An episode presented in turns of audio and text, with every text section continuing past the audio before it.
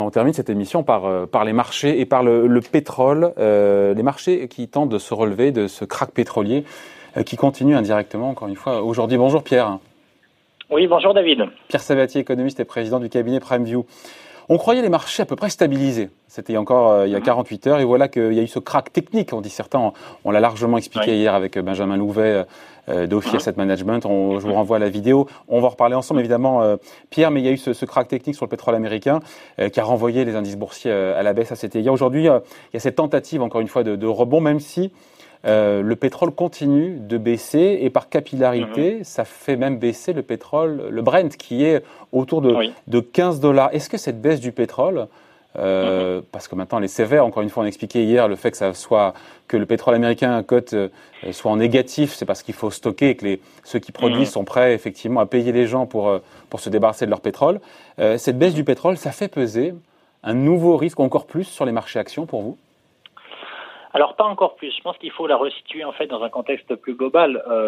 Déjà, cette crise du pétrole, elle n'est pas anodine. Elle ne peut pas être déconnectée tout de même de la crise qu'on vit actuellement, à savoir générée par la crise sanitaire liée au coronavirus. Ouais, mais on a déjà fait, Pierre, on a déjà fait $60 jusqu'à 20.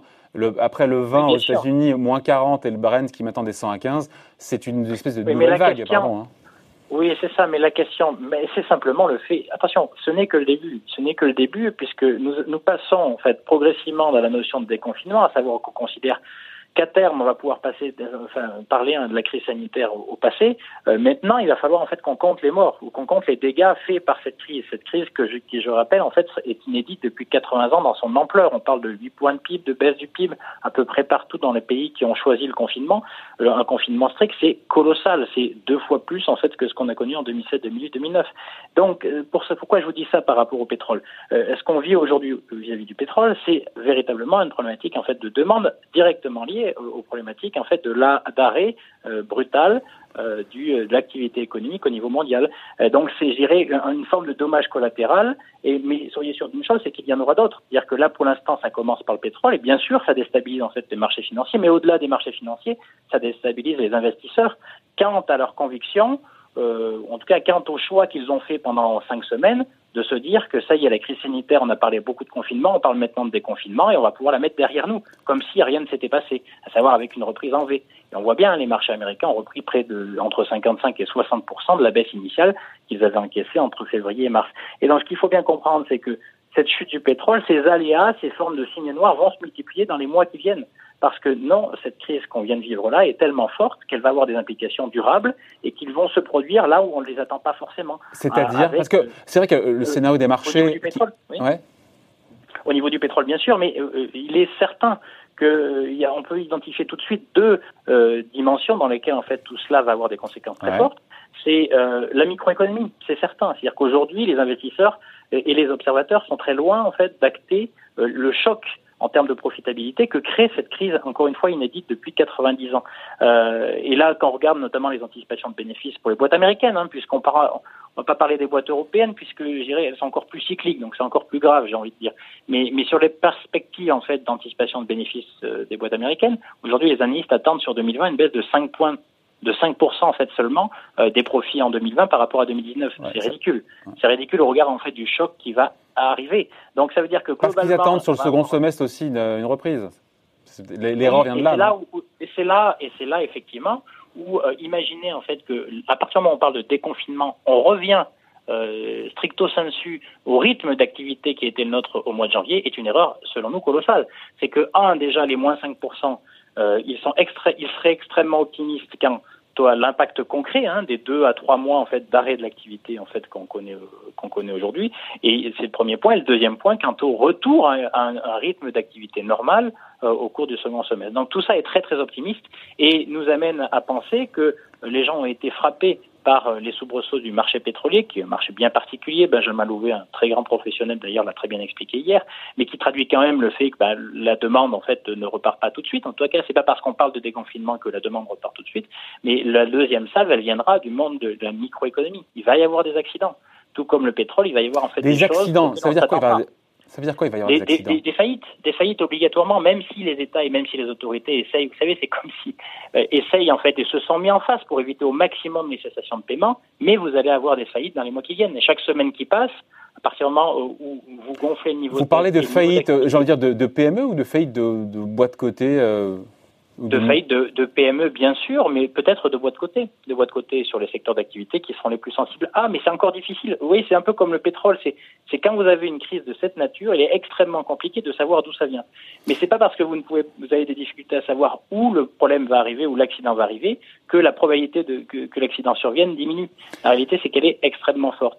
Ça commence par le pétrole. Il y aura, en fait, des dommages collatéraux dans le monde de la microéconomie. Et tout ça sans parler d'un facteur de risque à nouveau très important, et pour le coup qui frappe plus l'Europe que le reste du monde, c'est celui de la question de la solidarité au niveau européen. Je rappelle qu'on a évité le pire au cours des derniers mois, des dernières semaines, et donc maintenant des 2 derniers mois, grâce à une forme de solidarité coûte que coûte, pour reprendre les termes que vous connaissez, d'un point de vue monétaire et budgétaire, mais dès à présent, et on le voit encore en fait dans les dissensions qu'on observe au sein du Conseil européen actuellement, entre les présidents des différents pays européens, quant à l'avenir en fait de cette solidarité. Quelle forme doit-elle prendre ? Et clairement, il y a des dissensions aujourd'hui qui laissent craindre que dans les mois qui viennent apparaissent des failles dans la solidarité qui pour autant est nécessaire pour éviter que le bébé parte avec l'eau du bain. Ouais. Vous voyez, donc vous comprenez que cet accident du pétrole, pour nous, en fait, c'est simplement le réel qui se rappelle à nous. C'est ça. Et donc ce scénario qui était, je vous coupe, mais ce scénario qui semble être celui des marchés, à savoir,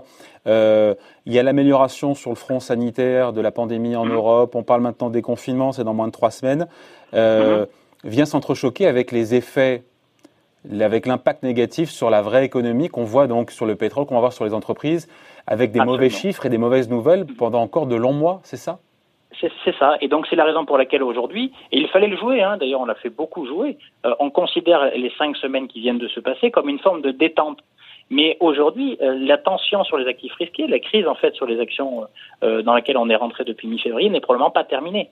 On est dans une forme de détente, et d'ailleurs si vous voulez avoir quelques références historiques, on a regardé à peu près tous les marchés baissiers depuis plus d'un siècle, tous les grands marchés baissiers. Il existe toujours, en fait, les mouvements ne sont jamais en ligne droite. Et lorsqu'on regarde avec attention, il existe toujours des moments de détente qui peuvent durer quelques semaines, voire même quelques mois, durant lesquels, finalement, la chute a été tellement brutale qu'il y a une forme de satisfaction, de mal-être moins fortement perçu par les investisseurs qui font, en fait, que les actifs risqués remontent. Ça dure quelques semaines, quelques mois. C'est ce qu'on vient de vivre. Encore une fois, 55% de retracement par rapport à la baisse initiale, c'est très important et ça correspond d'ailleurs à une forme de détente, d'accalmie, mais qui ne marque pas en fait la fin du marché baissier dans lequel nous estimons être rentrés à partir du mois de février. Donc à juste titre, on rentre selon vous dans une nouvelle forme de marchés qui sont hésitants parce que on va commencer à mesurer l'addition, la facture, quoi. C'est ça, on va commencer à compter. Et à partir du moment où on va commencer à compter, s'ouvre une période dans laquelle la solidarité, qui est forcément une solidarité aveugle à juste titre au départ, lorsqu'on a pris l'uppercut et qu'on est KO, là il n'y a pas de sujet, devient plus sélective. Mais à partir du moment où on est en mesure de compter, elle devient plus sélective. Et s'il devient plus sélective, attention parce que pour le coup on a acté le fait que, parce que les investisseurs, à juste titre, ont acté le fait, la brutalité, je dirais, des réponses des autorités monétaires et budgétaires partout dans le monde.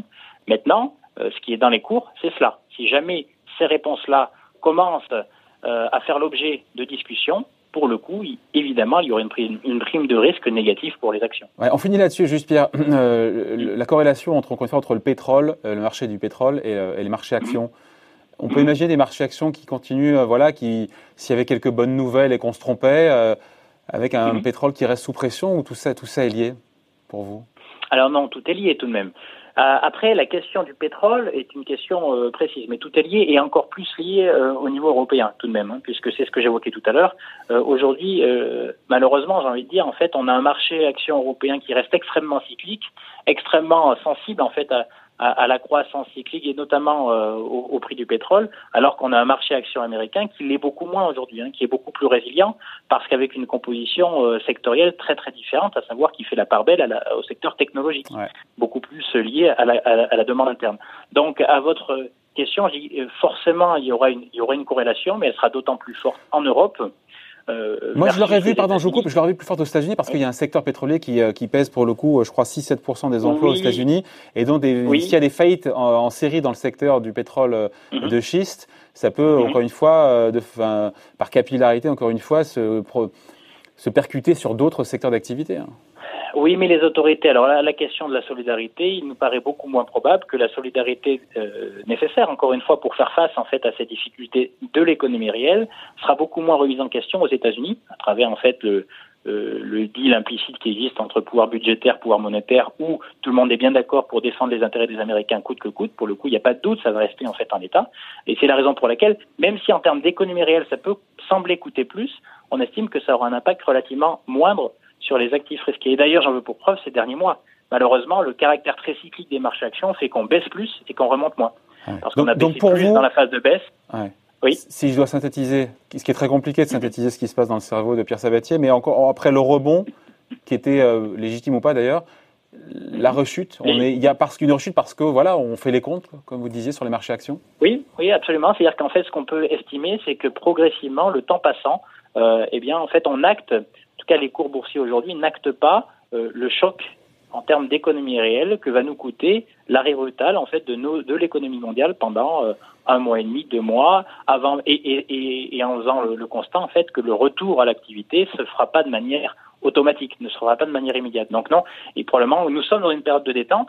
Est-ce qu'on va maintenant osciller autour des niveaux actuels avant de reconnaître un accès de faiblesse? Mais on a relativement peu de doute sur le fait qu'on reconnaisse un accès de faiblesse relativement fort qui nous amène probablement plus bas que ce qu'on a atteint au cours il y a 5 semaines sur les marchés actions, avant là, pour le coup, de rebondir de manière plus structurelle. Accès de faiblesse inévitable, à vous écouter, pour les marchés actions. Selon nous, en fait, oui.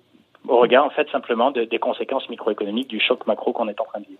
Voilà, point de vue signé, Pierre Sabatier, toujours un plaisir. Merci beaucoup, Pierre, pour ces explications, ce décryptage. Pierre Sabatier, économiste et président du cabinet Prime View. Merci, Pierre, bye. Merci, David.